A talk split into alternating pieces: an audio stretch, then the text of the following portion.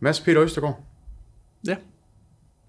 Jeg skulle til at sige velkommen til, men det er jo mig, der, det er mig, der er på udebane, det er mig, der er gæst. Ja, Jeg er taget til Aarhus, Aarhus N. så kan jeg sige velkommen til. Mm. Tak skal du have. Tak skal du have. Mads, er dem, der ikke sådan lige, øh, lige kender dig. Vil du, vil du starte med at introducere, eller hvor skal vi sådan lige... Hvor skal vi starte? Øhm, ja, det kan jeg godt. Og øhm, der er selvfølgelig både en kort fortælling og en lang fortælling. Øhm, men sådan øh, helt kort, så øh, hedder jeg Mads Peter, 23 år, og øh, født og opvokset i Sønderjylland, nede på Als, øh, hvis der er nogen, der kender det. Og øh, flyttede egentlig til Herning som 19-årig, fordi at øh, jeg egentlig bare fulgte den vej, som samfundet sagde, jeg skulle. Med at nu havde jeg taget en gymnasiel uddannelse, lige haft et enkelt sabbatår, og så skulle jeg i gang med, min, øh, med, med, med et universitet. Øhm, men jeg vidste ikke, hvad jeg ville læse, så jeg valgte egentlig øh, noget af det bredeste, der var, og det var en, en erhvervsøkonomi i HA Almen. Så øh, jeg har ikke snittet til at komme ind på Aarhus Universitet øh, dengang, øhm, så jeg ender inde på deres sådan søster øh, universitet, som ligger i, i Herning, øh, som også er Aarhus Universitet. Går egentlig der, synes det egentlig fungerer rigtig, rigtig godt, og så øh, kommer corona ind, og øhm, imens corona er der, begynder jeg stille og roligt at starte mit eget øh, sådan første rigtige virksomhed, som er et marketingsbureau. Jeg tager et, øh, et kursus, som øh, er meget øh, velkendt her i, i Danmark, øh, som ligesom bliver mit skub til at, at komme i gang. Og øh, på femte semester, øh, altså et halvt år før jeg er færdig, der står jeg i en situation, hvor at jeg skal i gang med en eksamensperiode, som er rigtig, rigtig hård og tung, fordi jeg ikke har fulgt med hele semesteret. Jeg har arbejdet.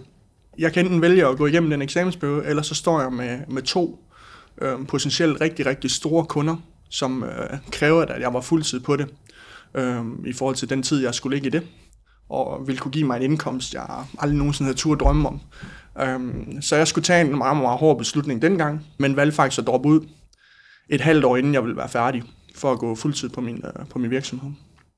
Og øh, den kørte jeg egentlig fuldtid indtil for 6 måneder siden, hvor jeg lukkede den ned, og så startede jeg et nyt selskab, der hedder Content Libitum, som jeg i dag øh, driver til daglig, bruger langt størstedelen af min tid på.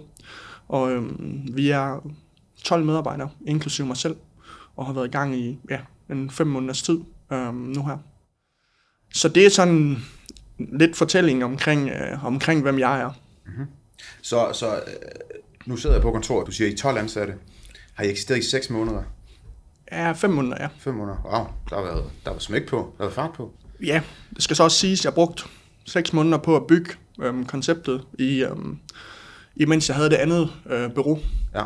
Øhm, og øh, måden, som jeg egentlig gjorde det på, det var, at jeg ringede ud til min, den ene af mine medarbejdere dengang i bureauet, og sagde, at jeg havde den her helt vild crazy idé, øhm, og spurgte, om det var noget, der kunne lade sig gøre. Og øh, han grinede egentlig bare af mig, og snakket med nogle andre, og det kan ikke lade sig gøre rent økonomisk. Øh, det kan ikke hænge sammen med kapacitet og en masse sådan strukturelle ting, som ikke kunne lade sig gøre. Og øh, for at være helt ærlig, jeg troede faktisk ikke selv på det. Øh, men jeg synes stadigvæk, der var noget spændende i det. Så jeg har sådan en whiteboard derhjemme. Og øh, på derværende tidspunkt, der øh, valgte jeg at så skrive øh, steps ned, hvad jeg mente. Det var det, der skulle til for at prøve at bygge den her forretning. Jeg skulle have styr på kapaciteten, jeg skulle styr på, hvordan vi skulle finde medarbejdere, og hvad, hvad for nogle arbejdsopgaver, der skulle være, og sådan nogle ting. Og så endte jeg med 16 steps, og så sagde jeg egentlig til mig selv, nu passer du dit øh, bureau, og øhm, når det så er, at du er færdig med det, så tager du et step ad gangen, indtil du når til den her mur her, hvor det er, at nu kan det ikke lade sig gøre økonomisk, eller øhm, kapacitetsmæssigt osv. Og øhm, det lå jeg egentlig bare kørt med i ja, et lille halvt års tid, og lige pludselig, så kunne jeg sætte den sidste streg ud fra punkt nummer 16. Og så stod jeg egentlig med en forretningsmodel, der var klar. Havde egentlig medarbejdere, der var klar til at, at starte op også. Og øhm, så kørte vi egentlig den første indledende fase i, øhm, i bureauet, igennem bureauet, med nogle af de kunder, vi havde der, for at se, var det her egentlig noget, folk de ville have? Var det noget, som... Var det kun mig, der synes, det var en god idé, eller var det faktisk noget, de, folk de ville betale penge for? Og det fandt vi ret hurtigt ud af, at det var noget, folk de i hvert fald havde følt, de havde manglet. Så øhm, i december 2022, der øh, lukker jeg bureauet ned og stifter et øh, selvstændigt øh, selskab, som er Content og Så vi har, vi har haft sådan en lille 20 start, men, men jo, 12 medarbejdere på ja, officielt set 5 måneder, det er, det er der gået hurtigt. Det er, det er rimelig godt klaret, ja.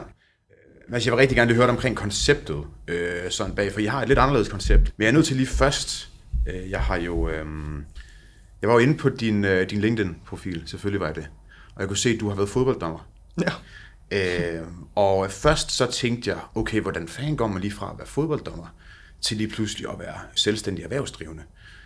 Men da jeg så læste din beskrivelse af det øh, job at være fodbolddommer, er det noget, du sådan lige vil, vil, vil sådan lige gå igennem? For, for mig gav det sgu meget god mening. Jeg tænkte jo, jamen, alle bør gå ud og være fodbolddommer i deres sabbatår. Altså, Ja.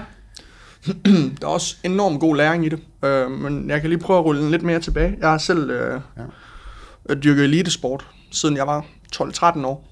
Øh, først og fremmest fodbold, og så gik vi over i noget, der hed futsal, øh, som er en indendørs øh, fodboldsport, hvor vi øh, vandt Danmarksmesterskabet mange gange og spillede i den bedste række og, så videre. Øh, så jeg har altid været præget af hele det her elitemiljø og opvokset med det, og synes, det er enormt fascinerende. Men da jeg så render rundt i gymnasiet, og øh, magter ikke at tage et job i Føtex, eller i øh, Kvickly, eller i en tøjbutik, eller et eller andet, jamen min far er selv fodbolddommer, og øh, han får mig så koblet på et eller andet kursus øh, i to dage, hvor det er, at jeg skal uddanne mig som fodbolddommer. Og jeg tænker, ved du hvad, der er en masse gode penge i det, det er skattefrit og så videre, øh, så det får jeg gjort. Og så får jeg meget, meget, meget hurtigt smag for det. Og måske ikke så meget det der med, om man skal dømme frispark eller ikke frispark, men hele ledelsesaspektet i det. At nu kommer jeg som 19-årig fyr og skal ud og lede en øh, 32-årig øh, midtbanespiller, som øh, måske havde, øh, tror han er lidt bedre, end han faktisk er. Øh, og sådan var der mange. Øh, hvordan får jeg overbevist ham om, at han faktisk godt kan tro, øh, hvad hedder det, stole på de kendelser, jeg havde. Der var der enormt meget læring i, og jeg har lavet så mange fejl ud på den fodboldbane, som jeg bruger i hver eneste dag, når jeg er leder for mine øh, medarbejdere.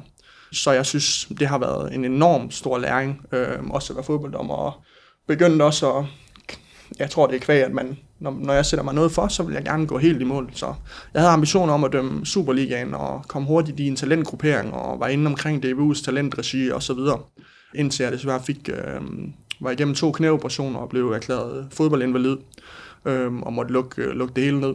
wow.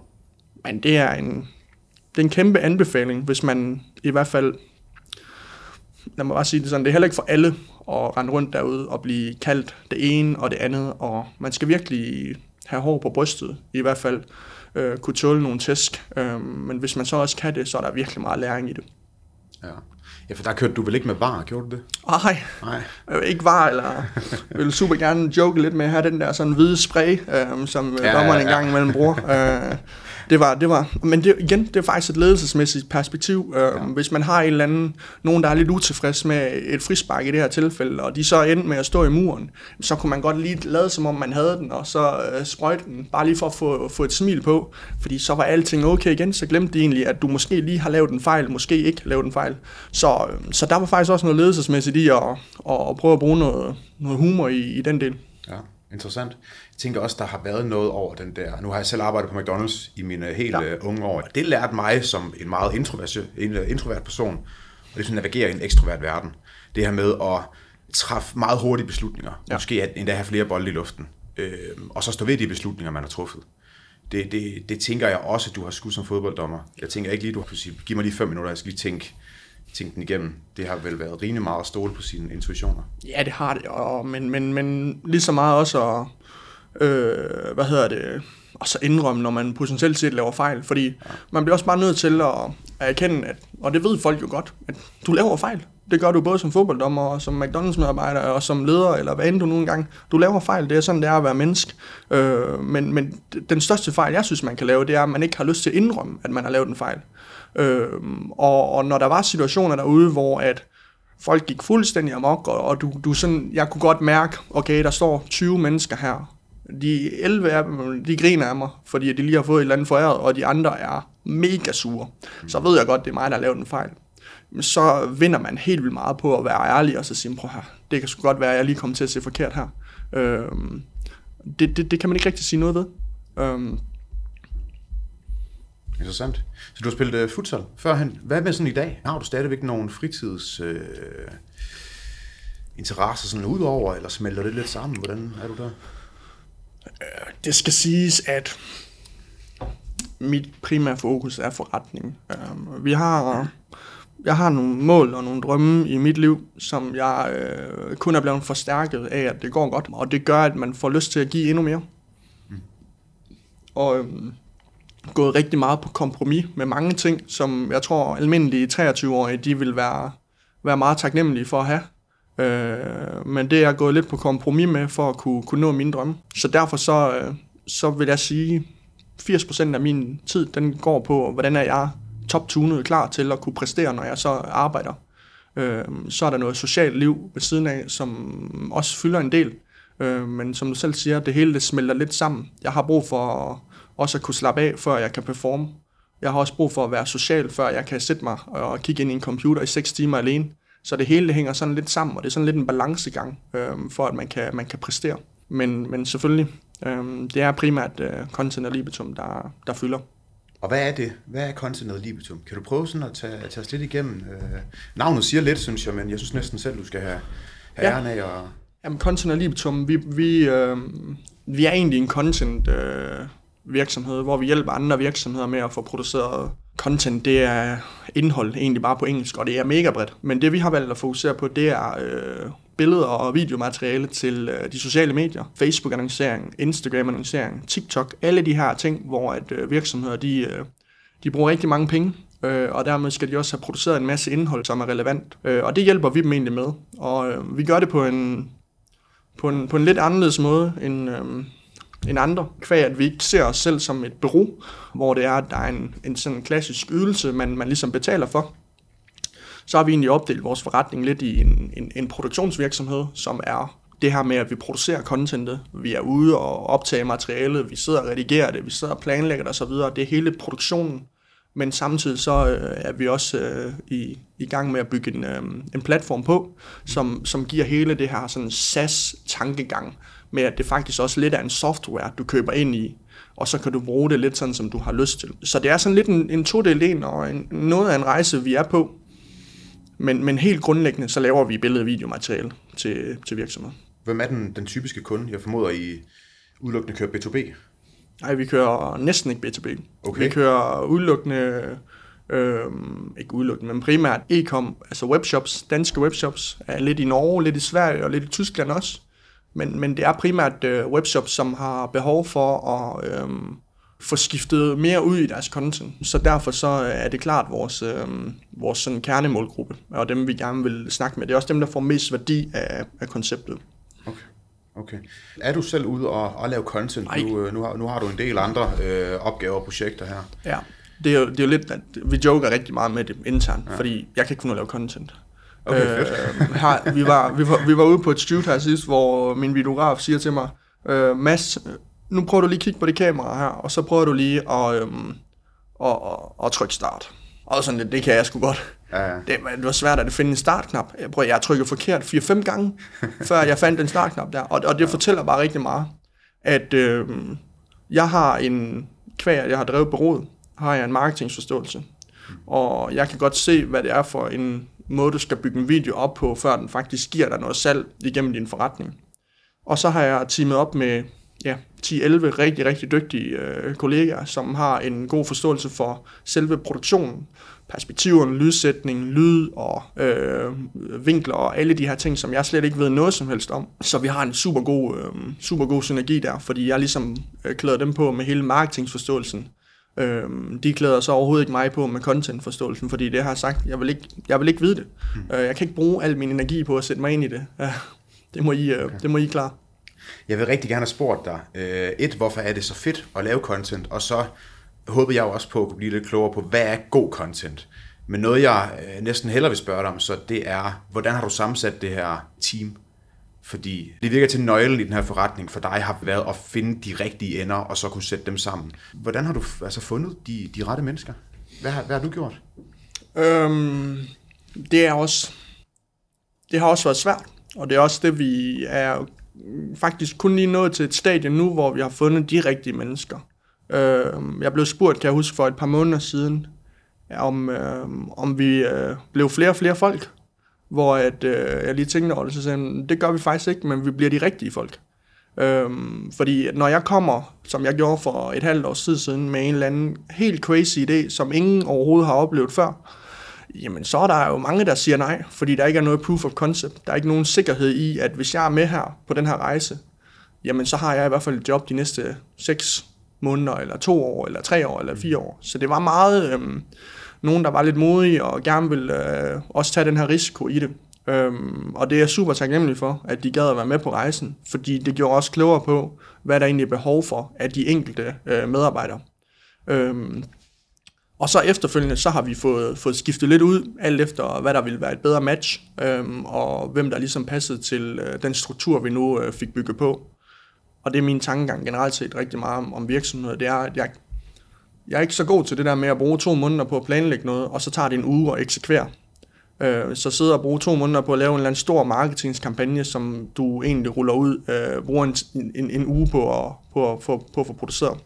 Vi er meget... Øh, vi ligger stenene, som vi går, tror jeg det hedder, whatever. Øhm, men, men vi kan sindssygt godt lide at kaste os ud, lige stikke snuden frem, og så få en ordentlig en over, over lapperne. Gå tilbage, blive klogere, gør det igen. Gå tilbage, blive klogere, gør det igen. Og det er sådan hele tiden risikovurdering. Det vil også sige, at vi lægger aldrig nogen sådan et enormt stort beløb, eller risikerer det hele, når det er, at vi stikker snuden frem. Men, men vi tør godt at lave fejl. Øh, og det er også grunden til, at jeg tror, at vi kan stå her med 12 medarbejdere efter et lille halvt års tid. Det er fordi, vi har, vi har, vi har virkelig også tur at lave fejl. Mm. Og, øhm, og det har gjort, at vi har fundet de rigtige medarbejdere. Jeg mener, I kører et lidt anderledes koncept. Jeg mindes ikke, jeg tit er faldet over, at, øhm, at man har kørt det som en abonnementsløsning. Det gør I. Ja. Øhm, jeg vil sige, at der er faktisk flere og flere virksomheder, der, der kører den på en abonnementsløsning. Okay. Egentlig mest for, for deres egen skyld. Måske ikke så meget for kundernes skyld, for at være helt ærlig. Øh, men for ligesom at vide, hvad har jeg at gøre godt med, øh, for virksomhedens skyld. Men det der er med video, det er, at behovet er enormt svingende. Og der er rigtig, rigtig få virksomheder, der kender deres behov.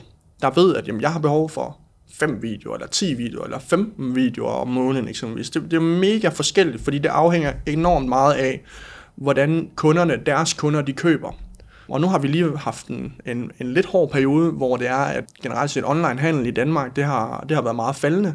Og det er jo selvfølgelig også noget, øh, vi har kunne mærke en, en lille smule i forhold til øh, sådan lysten til at investere i content. Og det er derfor, jeg tror, at abonnementsmodellen stadigvæk for, for mange er ny, fordi at video har meget været sådan, nu kontakter jeg et videobureau, fordi vi har behov for at lave tre videoer nu, så får vi sat et projekt i søen, og så om to uger eller tre uger, så har jeg tre nye videoer. Og så skal jeg ikke tænke mere på det. Så går der et par måneder, og så har jeg behov for noget nyt video, og så kontakter jeg enten det samme videobureau eller et nyt, hvis jeg gerne vil prøve noget andet. Så det er, det tror jeg, det er sådan en årsagen til, at, at, at abonnement måske er nyt for, for mange. Men det vi bare kan se, også kvæg min egen indsigt i det, jeg har brugt rigtig mange millioner kroner for de kunder, jeg sad med, da jeg havde beroet. Og der kunne jeg bare se, jamen, når det er, at du bruger mange penge på annoncering eksempelvis, så er der bare behov for, at din målgruppe hele tiden ser noget nyt. Fordi adfærden på de sociale medier, den, altså det går bare hurtigere og hurtigere og hurtigere. Øh, det kan snart ikke, øh, altså man må, man må tro, det stopper på et tidspunkt, hvor hurtigt man kan scrolle igennem sin TikTok eller sin Instagram. Og det gør bare, at, at, at der bliver bare stillet enormt stor krav til virksomheder omkring hele tiden at være til stede, hele tiden at, at forny sig. Hvis målgruppen finder ud af, okay, det her, den her video, den har jeg set to gange før, men så scroller de videre. De gider ikke se den tredje gang. De ved godt, hvad der sker. De vil se noget nyt.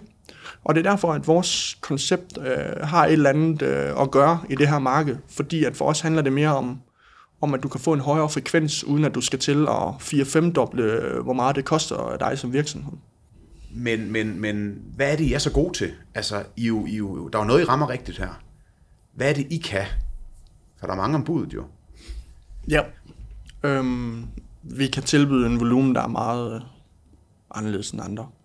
Og når, når det er, at vi kan tilbyde en volumen, der er øh, anderledes end andre, så betyder det i sidste ende også, at vi kan tilbyde et, et prisniveau, der er markant anderledes.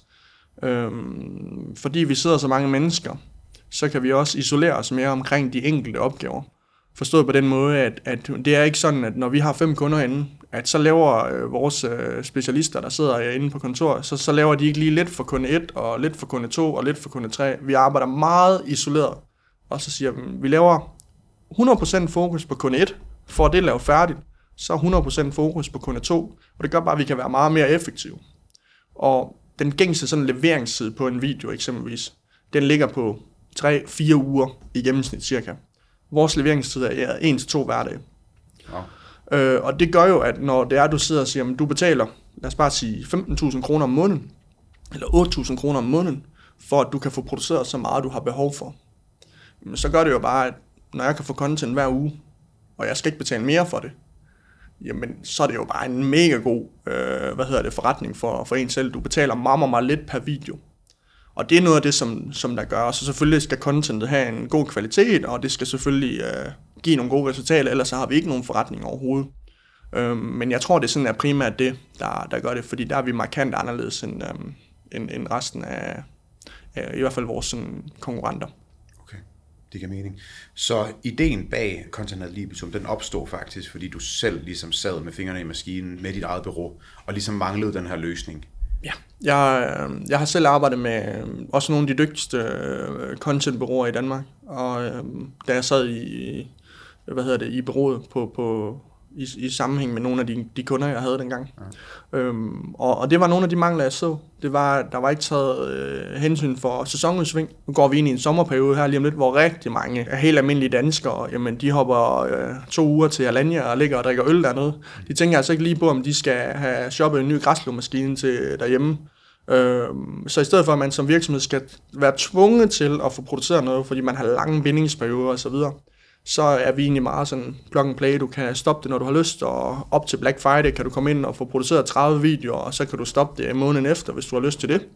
Øhm, det, det er helt fint med os. Så det var nogle af de ting, som, som jeg manglede, dengang jeg sad øh, i mit bureau, og det var derfor, at jeg ringede til min content gut, dengang jeg havde mit bureau, og så sagde jeg har den her idé her, hvad synes du om det? Mm. Øh, og, og, og det kunne han slet ikke se, fordi at det var jo langt fra, fra den verden, han selv var vant til. Og det er det er den udfordring, vi har lige nu, og der, hvor vi lægger en stor indsats, det er, at der er et enormt stort stykke øh, kommunikativt arbejde over at fortælle øh, virksomheder, hvor, hvorfor kan det her lade sig gøre. Øh, der er rigtig mange, der søger en mening med, at vi kan gøre det så billigt, og at vi kan levere så meget og så hurtigt, som vi nu engang kan. Men jeg har ikke noget imod at, at give dem øh, den mening, de har behov for, fordi at, øh, vi snyder ikke nogen overhovedet, og det, vi har haft lidt over 100 kunder igennem her de første øh, fem måneder. Det, det burde også øh, ligesom være sådan lidt et proof of concept. Ja. Ja. Hvordan navigerer I i de her sæsonudsving? Fordi det er jo ikke freelancer, I har, I har til at sidde her. Så I, I vil vel møde et punkt, hvor der ikke er lige så meget content, der skal produceres. Så rammer man et Black Friday, hvor der bare er smæk på. Ja. Øhm, for, for os, og det er jo der, hvor øh, der er en gave i, at vi er en produktionsvirksomhed også, at øh, i produktionsvirksomheder handler det meget om kapacitetsplanlægning. Så øh, ligger du over kapacitet i forhold til øh, de medarbejdere, du har. Mm. har du hele tiden rum til, at hvis der kommer tre kunder i morgen, så kan du varetage det. Eller bliver du nødt til at så sige, oh, vi bliver lige nødt til at vente til, vi har fundet den næste medarbejder. Og øhm, så den måde, vi håndterer sæsonudsving på, det er, at i, i perioder, hvor vi kan forvente, at der kommer en høj efterspørgsel, der ligger vi hele tiden i et overskud der, sådan at vi kan, vi kan varetage pludselig øhm, kunder, der kommer ind. Hvorimod i en sommerperiode her, hvor vi ikke forventer så synderligt meget, jamen så fokuserer vi rigtig meget på bare at, at vedligeholde vores kunder og, og sørge for, at de får en lidt en ekstra ydelse, end de, end de er vant til. Fordi at for os handler det ikke så meget om at få nye kunder ind i, i de her perioder, fordi vi ved, at det er svært, og det vil koste rigtig mange penge for os. Okay. Jeg, jeg, jeg er meget nysgerrig på, sådan, hvad der driver dig som, som menneske. Du, du påpeger, at du, du lægger stenene lidt, som du går. Øh, hvad, hvad, hvad, hvad er det, der driver dig som menneske? Øhm, ja, det er et godt spørgsmål. Og jeg tror også, det er vigtigt, at man en gang imellem lige stopper op og husker sig selv på det. Fordi ellers så ender man bare med at, at flyve sted.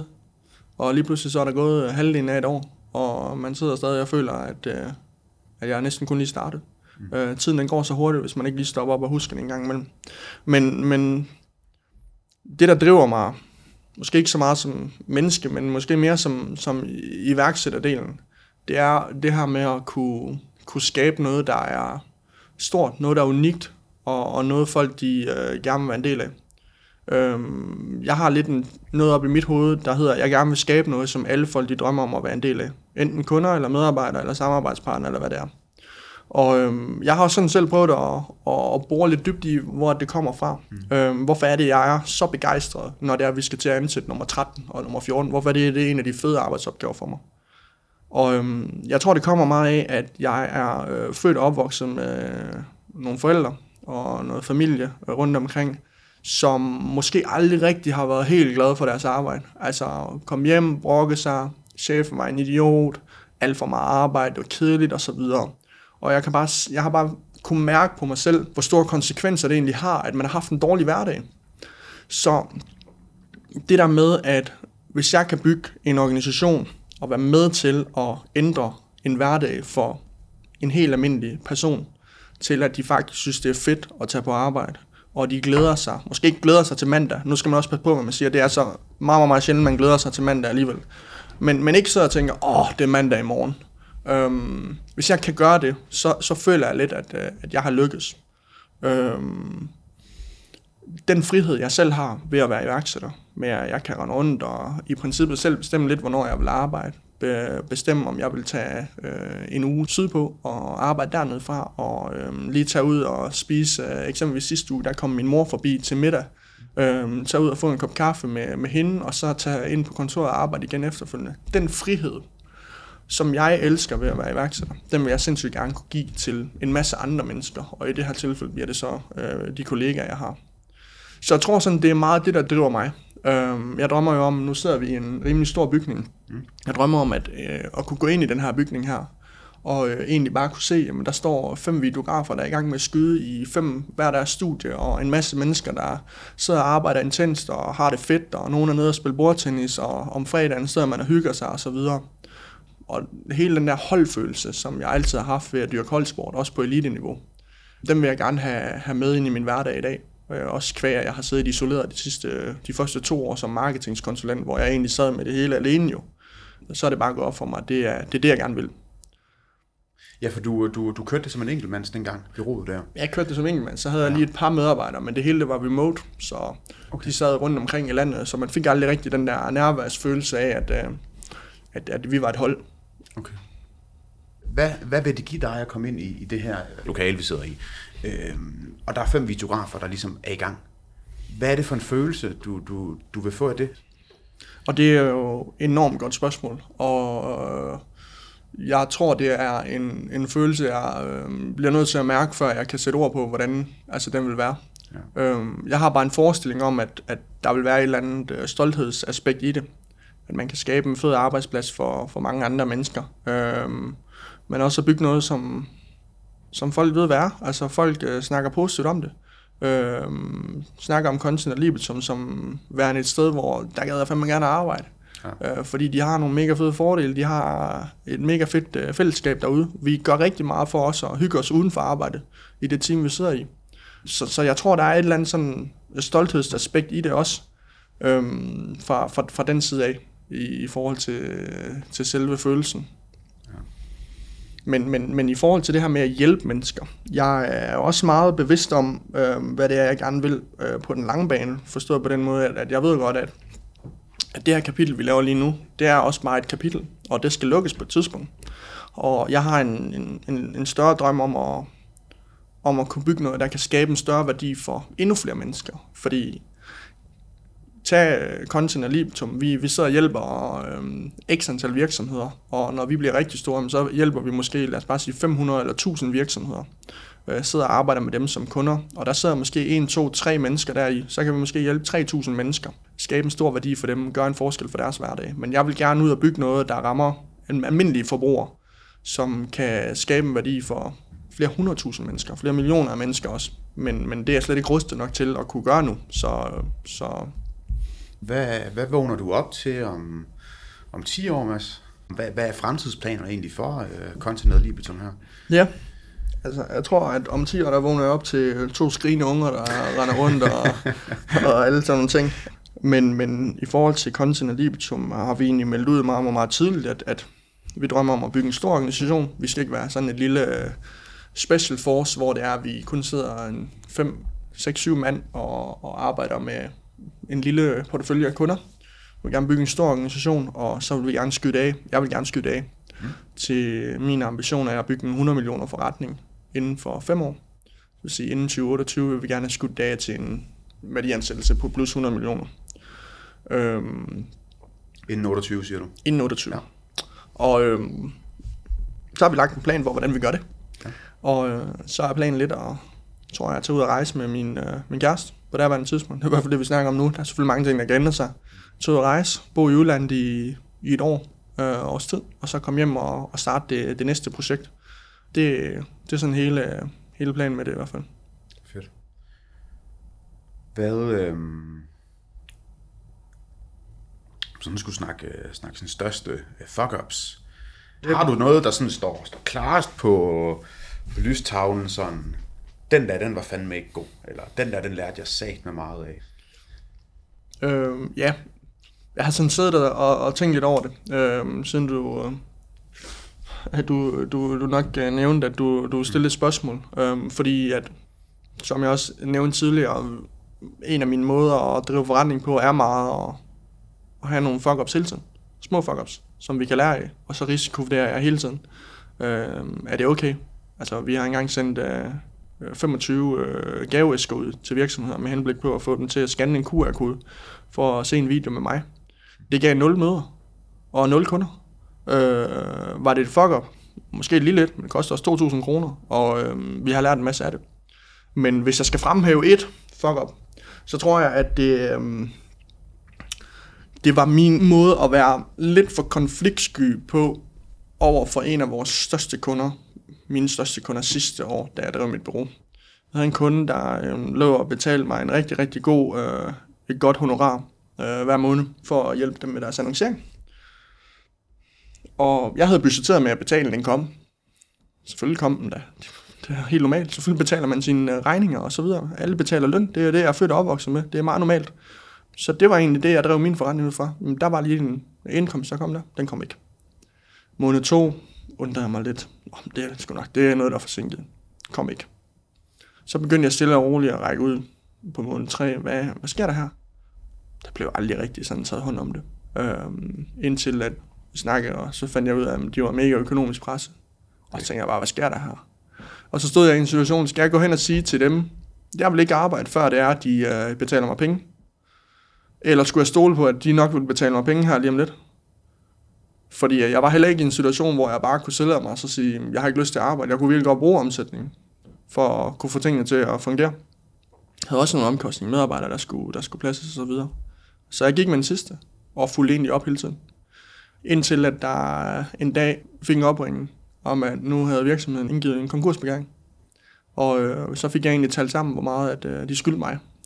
Og øh, der lå vi på lidt over 180.000 kroner, som jeg ikke har fået, øh, fået kørt igennem. Fuck, Og øh, jeg stod udsat til at få 0 kroner. Så øh, det var... Jeg lærte rigtig meget af det. Vi har ændret øh, en hel masse i vores setup her i det nye, hvor vi blandt andet ikke laver noget, før vi har fået betaling for det. Øh, og en masse ting der. Men, men det er nok mit største fuck-up, og øh, det byder mig stadigvæk lidt i halen i dag, øh, at jeg mangler de her 180.000, som jeg egentlig var blevet lovet og givet et arbejde for, eller hvad det, udført et stykke arbejde for osv., men, men som aldrig kom. Så hvis man kan kalde det et fuck-up, det synes jeg faktisk godt, man, lidt man kan, fordi det er min egen skyld, at jeg bare var sådan lidt, jeg stolede for meget på andre mennesker og tænkte, de skal nok betale. De vil mig det bedste. Det kan også godt være, de ville det, men man tænker altid på sig selv før andre. Så hvis det står mellem, om, om, om jeg kan give min, øh, nu har jeg ikke nogen børn vel, men, men voksen mand, om man kan give sine børn mad, eller om man skal betale sin, øh, sin ekstern konsulent, så ved jeg godt, hvad folk vælger. Øhm, og det har jeg fuld forståelse for. Der står nogle øh, kreditorer før dig i kø i hvert fald. dengang. Ja, det gjorde der. ja. Det gjorde der. Jeg var bare ham, den lille 22-årige gut der, der var enormt dårlig til at opkræve penge for mit arbejde, fordi jeg måske heller ikke følte, at jeg var at jeg kunne tillade mig, det var mange penge for mig dengang. Mm. Men var det inspirerende at høre, at du faktisk tager ansvar på det, og så øh, du kunne lige så godt have siddet og tænkt, største fuck-up, nej, det var ikke et fuck-up, fordi det var han eller hendes fejl. Men, men du faktisk erkender, at prøv at, jeg kunne godt have gjort noget bedre, jeg kunne have stoppet før tid, jeg kunne lade være med at være så skide konfliktsky, jeg kunne faktisk have, have, have facet den her noget før i bund og grund. Øhm, det synes jeg er fedt. Jeg tror i hvert fald, jeg har snakket med rigtig mange Øh, ikke lige omkring den situation, men omkring hele det der med at opkræve penge og sende fakturer ud. Mm. Og ikke, ikke kun, det er nemt at snakke at sende fakturer ud, men det der med, at når den så ikke er betalt, hvad så? Skal man være ham, der er den irriterende, der ringer hver evig eneste dag og siger, betal, betal, betal, betal? Skal man vise, at man har forståelse for sine kunder? De er måske i en situation lige nu, hvor de måske har brug for syv dages mere kredit til at kunne betale regningen. Jamen, er man så en idiot, hvis man siger, nej, jeg skal have betaling nu? Det vil jo nogen jo mene, men, men jeg ved, der er rigtig mange, der har det svært ved det. Og, øh, og, og det havde jeg også. Og der lærer man. Jeg lærte i hvert fald, at jeg blev nødt til at gøre noget i forhold til at være så konfliktsky. Øh, at, at der bliver jeg nødt til at være, hvis jeg skal blive taget mere seriøst, hvis jeg skal bygge en forretning, der er 100 millioner værd, så må sådan noget der ikke ske øh, for, for mig. Nu er du 23, Mads. Ja. En gammel mand. Sat med, sat med opnået lidt i, i den alder der. Jeg føler mig også som en på 35. det tror jeg. Jamen lad os tage den, den anden vej rundt. Hvis nu du vågner op og er og sådan 18-årig gut der, fem år tilbage, hvad, hvad, vil du så, hvad vil du så sige til dig selv? For fem år siden, der, øh, der rendte jeg jo stadig rundt i byen og hygge mig drak mig fuld hver weekend, og øh, hygge mig sammen med mine venner og så videre. Og, øhm, du var snart student, var du ikke det, fem år siden? Ja, det må jeg have været. Jo, det må jeg have været. Og øhm, det ville jeg sgu ikke have været for uden. Jeg synes, det er fair nok, at man gerne vil starte tidligt, men, men jeg synes, jeg synes desværre også, at vi lever i et samfund, hvor det handler om, hvor hurtigt det går. Altså, det er lidt som om, at jeg, jeg har ikke det der med, at man, man, man fortæller, at jamen, okay, vi øh, omsætter for x antal millioner, eller vi tjener x antal millioner på bunden, det, det, det synes jeg er super godt. Men lige så snart det er, at du smider en eller anden dato på, og så siger, jamen, de sidste 12 måneder har vi gjort det her. Men det er jeg ligeglad med. Fordi for mig handler det ikke om, øh, hvorvidt man når sine mål, når man er 20, eller 25, eller 30. For mig handler det bare om, jeg skal bare nå mine mål på et eller andet tidspunkt. Og jeg tror, der er mange, der sådan kan øh, genkende til det der med, at man hele tiden skynder sig, og det handler om, at tingene de skal gå så hurtigt, og jeg skal være økonomisk uafhængig, inden jeg er 25 eller inden jeg er 30. Det er ligegyldigt. Mm. Altså det er ligegyldigt, om du er økonomisk uafhængig, når du er 30 eller 31. Altså, øh, og jeg synes bare, der er så mange mennesker, og især unge mennesker, der har det travlt, så jeg kommer ikke til at sidde og fortryde, at jeg som 18-årig rendte rundt og drak mig øh, altså hjernen ud og øh, spille fodbold og hygge mig og, og var sent op og gik slet ikke op i min kost og alle de her ting her. Det synes jeg var, var fantastisk på det tidspunkt, og det har lært mig helt vildt meget. Øhm, men hvis jeg skal prøve at, at give et råd til dengang jeg startede, så vil det nok være at en af de ting, som jeg i hvert fald har brugt rigtig meget tid og energi på, det er at analysere mig frem til, hvorfor er det, at dårlige ting de sker for mig. Eksempelvis sådan en situation, hvor vi mister en masse penge, eller vi mister lige en ny kunde, eller der sker et eller andet, der, der gør, at øh, jeg kan ikke arbejde. Eksempelvis havde jeg to knæoperationer, der gjorde, at jeg lå sengeliggende i 12 uger. Det frustrerede mig helt vildt. Øh, og dårlige ting, der sker, og gode ting sker også. Det hele det er en, en, en kurve, der går op og ned. Og jeg tror, det vigtigste for mig, det var, at da jeg begyndte at ændre mig til at så sige, jamen det handler ikke om de ting, der sker, men det handler om, hvordan jeg tænker omkring de, de ting, der sker. Altså, hvordan er det, jeg ser på de ting. Øhm, og det bedste eksempel, det er, at hvis vi står i vores lejlighed, min kæreste og jeg, og vi kigger ud, så kan jeg stå der og så sidde og sige, hold kæft, et lort det. Altså det er helt gråt, og det blæser, og, og sådan nogle ting. Og min kæreste, hun kan stå og sige, ej, hvor er det altså bare hyggeligt. Mm. Altså, det, det, det, det er det samme, der sker for os. Vi står og kigger på det samme. Perspektiverne er bare helt forskellige. Og, og det brugte jeg egentlig rigtig meget, og det ville jeg ønske, jeg havde vidst noget før. Fordi jeg, havde, jeg har brugt så meget dårlig energi, og det har gået ud over så mange mennesker, at den her kunde lige har opsagt os. Og hvorfor gad den her kunde ikke vælge mig? Hvorfor de valgte en konkurrent og sådan nogle ting? I stedet for bare at acceptere, at det er det, der er sket, og så ligesom bruge det til at, at komme videre. Det ville jeg ønske, jeg havde været bedre til.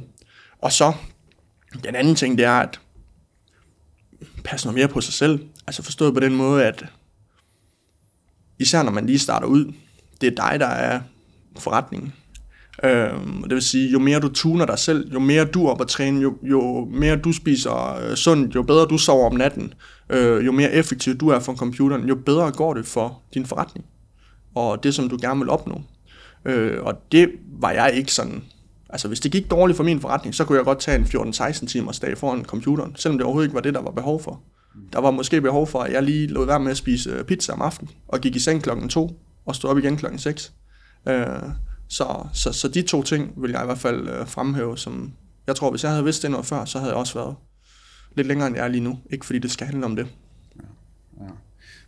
Det er en meget fed pointe, altså det her med, at i bund og grund sker der jo ikke nogen gode ting, der sker heller ikke nogen dårlige ting. Der sker bare ting, Ja. og så er det op til dig ligesom at fortolke, hvad så nu? Ja. Det synes jeg er meget cool. Og jeg tror, der er rigtig mange, især mange, som overvejer at blive iværksætter, de, de er så bange for, "Ah, hvad skal der ske? Og jeg er afhængig, min løn er afhængig af, at der er kunder, der kommer og køber, og hvad nu hvis der sker et eller andet for dem, og de ikke gider købe, og øh, jamen, hvad nu hvis, og at det bliver hurtigt det der, hvad nu hvis, i stedet for bare at, og, og begå sig ud i det. Og så, så ender det med, at de aldrig nogensinde eksekverer, og så sidder man 20 år efter. Jeg har øh, i hvert fald en forælder, og nok også to, der et eller andet sted øh, måske også har drømt om at være iværksætter, men aldrig er blevet det. Og den dag i dag måske fortryder, at hvorfor tog man ikke chancen? Um, så ja. Har det spillet nogen rolle, den her øh, tanke om, at, at du fandme ikke vil ligge på, øh, på dødssengen som, jamen vi bliver nok 120, det er nok ikke usandsynligt, altså med, med, med, med det teknologi, vi har til den tid, vi bliver så gamle, men, men har det været, været med øh, i din, i din jeg vil ikke sige, overvejelse om at blive iværksætter? Det skete jo måske meget naturligt. Har det skubbet dig i den retning her? Tanken om den fortrydelse, der vil ligge, hvis ikke du, du gjorde det? Mm, nej, det har det faktisk ikke. Øhm, jeg tænker meget sjældent på øhm, det her med, når jeg er 60, 70, 80 år gammel og reflekterer på mit liv. Det er sådan, sådan, sådan, sådan kan jeg ikke lide at tænke på det. Jeg kan bedre lide at, at leve endnu og så sørge for, at det er det samme. Hvis du spørger mig, hvad jeg skal i morgen, så ved jeg det ikke. Jeg ved kun, hvad jeg skal i dag, og så i aften, når jeg går i seng, så ved jeg, hvad jeg skal i morgen. Hvad jeg skal i weekenden, jeg aner det ikke. Øhm, og det er meget sådan, jeg gerne vil leve mit liv. At jeg tager tingene dag for dag, øh, og sørge for at få det mest muligt ud af i dag, og få det mest muligt ud af i morgen. Det har ikke noget med, som, som sådan noget med, med hele det fortrydelsesaspekt i det. Jeg tror, at for mit vedkommende handler det om, at jeg har altid, lige siden jeg var lille, haft en følelse af, at du ved, passer aldrig rigtig ind, var aldrig god nok. Og lad os prøve at tage sådan på, på elite-sportsholdet. Jeg var altid lige på vippen, om jeg skulle udtages til kamptruppen, eller om jeg skulle ned og spille med reserveholdet i weekenderne. Med skole og sådan noget.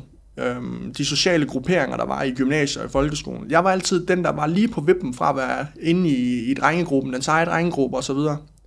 Det sociale aspekt med tøserne, dengang hvor man begyndte, at, hvor tingene det handlede om det, der var jeg altid ham der, den sportige fyr, som var den sjove, gode ven og så videre. Så det har jeg heller aldrig været god nok til.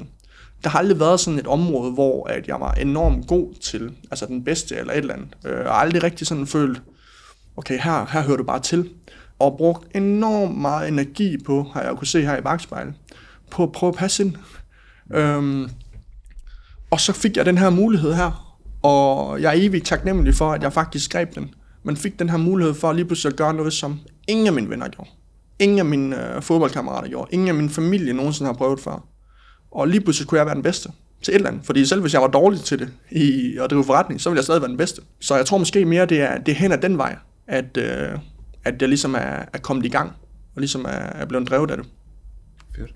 Ja, så har du selv kunne sætte standarden, kan man sige. Så har der ikke været så mange øh, at sammenligne sig med. Ja. Altså sådan, og det kan jo også nogle gange være en, være en god ting, at man simpelthen bare lader tøjlerne sidde løst, eller hvad man siger.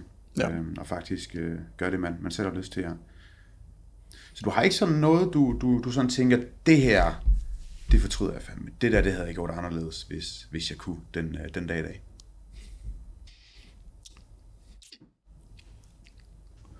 Øhm,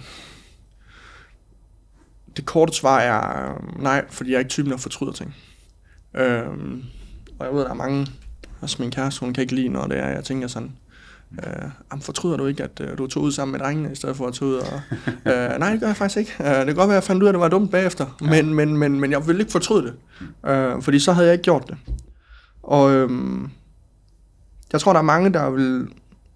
Jeg mistede rigtig mange venner, der er droppet ud af uni, fordi at folk de synes, hvad fanden laver du? Du er, du er færdig om et halvt år, du kan godt lige give det sidste. Nu har du brugt to og et halvt år på det, du kan godt lige give det sidste. Øh, jeg tror, der er mange, der vil, der, der vil gætte på, at jeg vil fortryde det. at jeg ikke lige gjorde det færdigt, fordi så havde jeg den i baghånden. Men jeg har aldrig fortrudt det. Jeg har faktisk ikke engang skænkt den tanke, siden jeg er stoppet. Fordi jeg bare har vidst, det var det rigtige for mig. Øhm, så som udgangspunkt, så fortryder jeg ikke ting, men jeg kan godt lide at lære af dem, og jeg kan godt lide at analysere på dem. Og øhm, acceptere, at jeg laver fejl. Jeg tror, det er sådan det første øh, step til forandring, det er jo erkendelse. Og når man erkender sin fejl, så har man også bedre mulighed for ligesom at kunne, kunne gøre det anderledes i, i fremtiden. Jeg har selv droppet ud af, af min uddannelse dengang. Øhm, jeg mødte jo meget det samme, det her med, om, om synes du ikke, det er rart lige at have den her plan B, hvis nu, Ja. at, at, at det ikke lykkes, og hvis nu du kommer til at fortryde. Og, sådan. Og jeg ved bare med mig selv, hvis jeg har en plan B, så bliver plan A ikke til noget. Mm. Altså, så det er rigtig sundt for mig personligt, og der er vi som mennesker bare forskellige. Altså, men det her med ikke at have nogen plan B, det her med ikke at, at, at, at have noget, hvad nu hvis, fordi hvad skal jeg bruge det til? Øhm, Og så, så lever vi i Danmark. Altså, så hvor, galt, hvor galt kan det gå? Ja. Det bliver man også bare nødt til at, at, at tænke på. Så jeg kan sagtens følge, øh, følge det, du siger. Um, for mig handlede det om, var der noget i den her uddannelse, som, når jeg stod med den et halvt år efter, var der noget i, i det, som ville kunne gavne mig i min forretning? Nej, det var der ikke. Vi lærte ikke noget, vi lærte kun teori. Jeg kunne ikke bruge noget af det i min forretning, mente jeg på daværende tidspunkt. Så jeg kunne ikke se en mening i det. Og øhm, desværre synes jeg, at uddannelsessystemet i Danmark er sat op således, at vi uddanner bare de næste lønmodtagere. Øh, vi er bare i gang med at uddanne næste arbejdsstyrke. Og jeg kunne jo godt mærke af at være selvstændig og så videre, at det var ikke det, var ikke det der med, at jeg drev min egen forretning. Jeg synes, der var det spændende. Jeg, jeg synes, det der var, eller ikke spændende, men, men det, fede, det fede, det var, at jeg kunne få lov til at øh, have den her frihed. Jeg kunne arbejde, når jeg havde lyst. Jeg kunne egentlig sådan til tilrettelægge min hverdag og så videre. Og, og der prøvede jeg sådan lidt at, at koble over og så sige, jamen, hvad er det for et job, jeg kan få med min uddannelse, hvor jeg kan de ting her. Ikke noget med at være iværksætter, men, men de ting her, hvor man har den her frihed her, og, og samtidig kan få en, en, en, fin løn. Øh, ingen. Jeg kunne ikke finde nogen. Og det er lidt det, jeg prøver at skabe nu for mine medarbejdere. Det er, at øh, de kan få lov til at få den samme følelse som at være iværksætter. Fordi jeg tror, iværksætteri er blevet en trend i Danmark. Og jeg tror, at, at jeg tror virkelig ikke, at der er særlig mange af dem, der siger, jeg vil gerne være iværksætter. De har faktisk lyst til at være iværksætter. De vil bare gerne have de ting, som de forbinder med at være iværksætter. Og det er det der med, at jeg kan sgu lige tage ud og rejse, eller jeg kan lige tage ud med mine veninder og få en, øh, en kop kaffe til middag, og så kan jeg tage på arbejde bagefter igen. Det er jo ikke fordi, de ikke vil arbejde. Det er bare fordi, de gerne vil have noget mere frihed i deres hverdag. Så hvis de kan få det på deres arbejdsplads, så har de egentlig alt, hvad de har behov for. Det er bare fordi, man har forbundet det med at være iværksætter. Det mener du er fuldstændig ret i. Øh, og så, så er der jo nogle jobfunktioner, hvor du måske ikke kan få fyldsgjort det behov, du ja. egentlig sådan har. Nu, nu, nu havde jeg eksempelvis en snak med, med Niklas fra Bubbles øh, i, i, i den første episode, og har jo en, en, en ufattelig trang til, vi kommer til at snakke omkring det med, at han føler det egoistisk, hvis ikke han går ud og hjælper de her personer, for ja. han ved, hvor stort et behov de her de har. Øhm, og, og, og det behov kan man muligvis ikke få øh, fyldsgjort ved at have en anden lønmodtagersituation, eller, eller, eller en anden jobsituation. Jeg tror ikke, der er mange, der tænker, kan vi gerne være iværksætter? Hvad skal jeg? Jo, det er der nok mange, der tænker, men, men de iværksættere, der har en succesfuld forretning, tror jeg ikke, det er der, den, den stammer fra. Nej, jeg, jeg tror, det er fordi folk de ikke ved, hvad det kræver at være iværksætter. Altså, øh, jeg tror, der er fire eller fem af vores øh, af mine medarbejdere, de har også drevet deres eget før, mm. og troede, de skulle ud og være iværksætter. Øh, og så finder de ud af, jamen som iværksætter, der skal du også betale regning. Du skal også indgive regnskab, du skal også bogføre, du skal også øh, betale skat og moms og så videre. Det er sgu ikke særlig fedt. Du skal faktisk også ud og lave et stort stykke salgsarbejde, og øh, verden er ret ligeglad med, om du lige mister din kunde, og om det er øh, torsdag aften kl. 9. Du har brug for at få pengene i kassen, så du kan betale dine regninger. Det er det, folk er ligeglade med. Og det tror jeg ikke, at, at folk de har lyst til. Øhm, men det hører med til at være iværksætter. Og det er også derfor, jeg mener, at alle kan blive iværksættere. Men der er meget, meget få, der er skole til at blive det. Hvad er... Øh... Jeg er i en situation, hvor jeg gerne vil pushe mere content ud. Jeg vil gerne være mere synlig, og, og, og vil gerne bygge et brand, fordi det er her, at jeg ligesom kan bruge det, jeg vil. Ja. Øhm, hvad, er, hvad er god content? Altså i forhold til dit, øh, i forhold til din øh, situation, øh, fordi det er jo meget forskelligt fra, hvad det er formål med det der. Men i forhold til din situation, der øh, vil jeg mene, at, øh, at, at god content, det indeholder noget, der er konkret. Noget, der er, hvad hedder det... Jeg vil også mene, at, at du skal vinde meget på, på det relaterbare. At, at, at folk de forstår, hvad det er, der bliver snakket om. At man kan sætte sig ind i øh, dig som person, øh, og i de gæster, du nu engang har, har med i, i den her podcast her. Øh, og så tror jeg, der er et, et enormt stort nøgleord for dig, øh, og det er, det er tilstedeværelse. Og når det er, at du gerne vil bygge et øh, personligt brand op, så bliver du også nødt til at have den forståelse for, at øh, folk glemmer rigtig hurtigt på de sociale medier. Jeg tvivler på, at du kan fortælle mig fem stories, som du har set på din Instagram i går, fordi vi har glemt det. Øh, det eneste, du kan huske, det er, hvis du ser det igen. Åh, oh, der var lige noget i forgårs også. Og, og det er det der med, at jeg sammenligner det altid med, at de mennesker, som du gerne vil ud og påvirke, og du gerne vil ud og, øh, hvad hedder det, på en eller anden måde appellere til og tale til, og sørge for, at de får en masse værdi ud af, af det content, som du, øh, du laver, og den tid, du lægger i det her. Jamen, du bliver nødt til at møde op hver eneste dag, banke på deres dør, og så sige, hey, jeg har stadigvæk. Og jeg kommer lige med den her, øh, det her brev her, hvor i der er et stykke øh, godt content, der måske kan hjælpe dig, måske kan det ikke hjælpe dig. Men det der med, at man er til stede hver evig eneste dag, især når man bygger et personligt brand, det er, det er afgørende. Øh, I hvert fald i, ifølge mig. Interessant. Og fedt egentlig, at, at det blev så konkret. Der er jo øh, om ikke andet noget, noget jeg, kan, jeg kan tage med i hvert fald. Har du sådan noget øhm, her på faldrebet, hvor du tænker, det skal skulle lige nævnes, det skal lige påpeges, det skal folk lige vide. Et eller andet til, til dem, der lytter med, du tænker, vi lige øh, mangler at komme ind omkring? Ja, men altså, det er jo selvfølgelig meget bredt, men øhm, som udgangspunkt, så, øh, så har jeg en lille bøn om, at man, hvad end man er i gang med selv at være iværksætter, om man er på starten af sin rejse, om man er i midten, eller om man er ved slutningen, kan man sige, øh, eller om man overhovedet overvejer at gå i gang med sin rejse. Vi danskere, føler jeg lidt, er meget lukket, øh, forstået på den måde, at vi er lidt, øh, vi er ikke så gode til at spørge om hjælp, øh, eller række ud der, der, mit, mit største råd det er at række ud til folk, der øh, du er inspireret af, folk, der måske har gjort noget af det samme. Det kan da være konkurrerende øh, mennesker. Ræk ud, og øh, ikke være bange for at spørge om hjælp, fordi at øh, de fleste vil faktisk gerne hjælpe. Jeg har fået enormt mange gode råd, fordi at jeg er ligeglad med, at hvis jeg skriver ud til fem mentorer, som jeg ser rigtig meget op til, spørger dem om råd, så er jeg ligeglad med, om fire af dem afviser mig og ikke svarer på min besked, hvis nummer 5 giver mig et, et fuldskørende svar. Og mange gange, når du lige har startet, så behøver du, de behøver ikke at få noget i, i gengæld. De vil bare gerne hjælpe, og mange af de rigtig dygtige mennesker, de er simpelthen bare drevet af også at hjælpe andre mennesker, som du selv startede med også at, at sige. Øhm, så tag skæbnen i egen hånd, og så øh, hvis der man har nogle ting, man gerne vil have i livet, så er man ligesom selv herre for, øh, hvad hedder det, at få det gjort. Der kommer ikke en eller anden, øh, der lige pludselig ligger et eller andet i din postkasse og siger, så er det nu, det er, dit, det er dit kald nu. Du skal selv ud og tage hånd om det, og sørge for, at, at du ikke sidder som 40-50-årig og tænker, kæft, gider jeg bare bare starte som iværksætter, eller gider jeg bare have søgt ind på den uddannelse, som jeg gerne vil, men som mine forældre ikke vil have, jeg skulle på, og, og alle sådan nogle ting der. Øhm, det synes jeg, alle mennesker fortjener at, og, og, og i hvert fald høre, og i hvert fald også at efterleve. Fedt. Jeg tænker en, øh, en ting er ja, at række ud. Jeg tænker, du også mener det her med simpelthen at outsource lad os nu sige, du, øh, du er skide dygtig til det, du er dygtig til, nu har du selv været inde omkring, at øh, selve videokontent og det at shoot det her, er ikke en af dine øh, spidskompetencer. Så det her med at række ud er lige så meget at outsource, tænker jeg, de her kompetencer, man ikke selv besidder måske. Ja, det kan det være. Øhm, det, det, det kan være en måde at gøre det på. Det, det jeg tror, man skal vurdere, det er øh, den opgave, der ligger foran en. Lad os tage bogføring. Bogføring, det er noget, som vi bruger øh, nogle andre til, fordi at jeg hader det. Øhm, jeg synes simpelthen, det er så kedeligt. Men, men jeg tror, der er nogen, der vil hygge sig med det. Jeg kender nogen, der øh, bruger bogføring en gang om måneden, og så øh, stresser de af med det. Det er en mulighed for dem lige for at koble ned.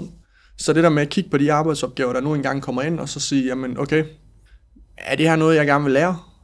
Giver det mening for mig at lære det? Eller er der nogen, der er bedre til det end jeg? Og så jeg kan bruge min tid på det, jeg faktisk synes, der er sjovt. Fordi ellers så kan du komme til at lave en masse forskellige ting. Og det er jo ikke det, det hele det handler om. Det handler om, at du skal synes, det er sjovt og øh, møde op hver eneste dag, og øh, for at ligesom stadigvæk hele tiden kunne holde øh, gejsten op, og, og øh, motivationen for, for din virksomhed, hvis det er, at du er iværksætter, eller for dit arbejde, hvis det er, at du, er, du, hvad hedder, du, har, du har en fed stilling, jamen så skal du lave ting, du synes, der er fed.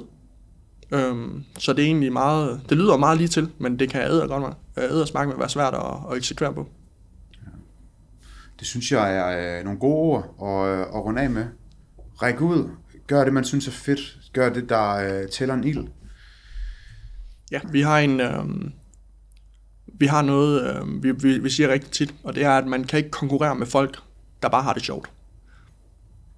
Så hvis du synes, det er sjovt, det du øh, laver, så er sandsynligheden for, at du er langt dygtigere end dine konkurrenter, den er rigtig, rigtig høj. Så gør det, man synes, der er sjovt. Fucking fedt. Det var ordene. Det var ordene. tak for en... Øh, tak fordi du vil være med. Øh, mega inspirerende. Tak fordi jeg måtte.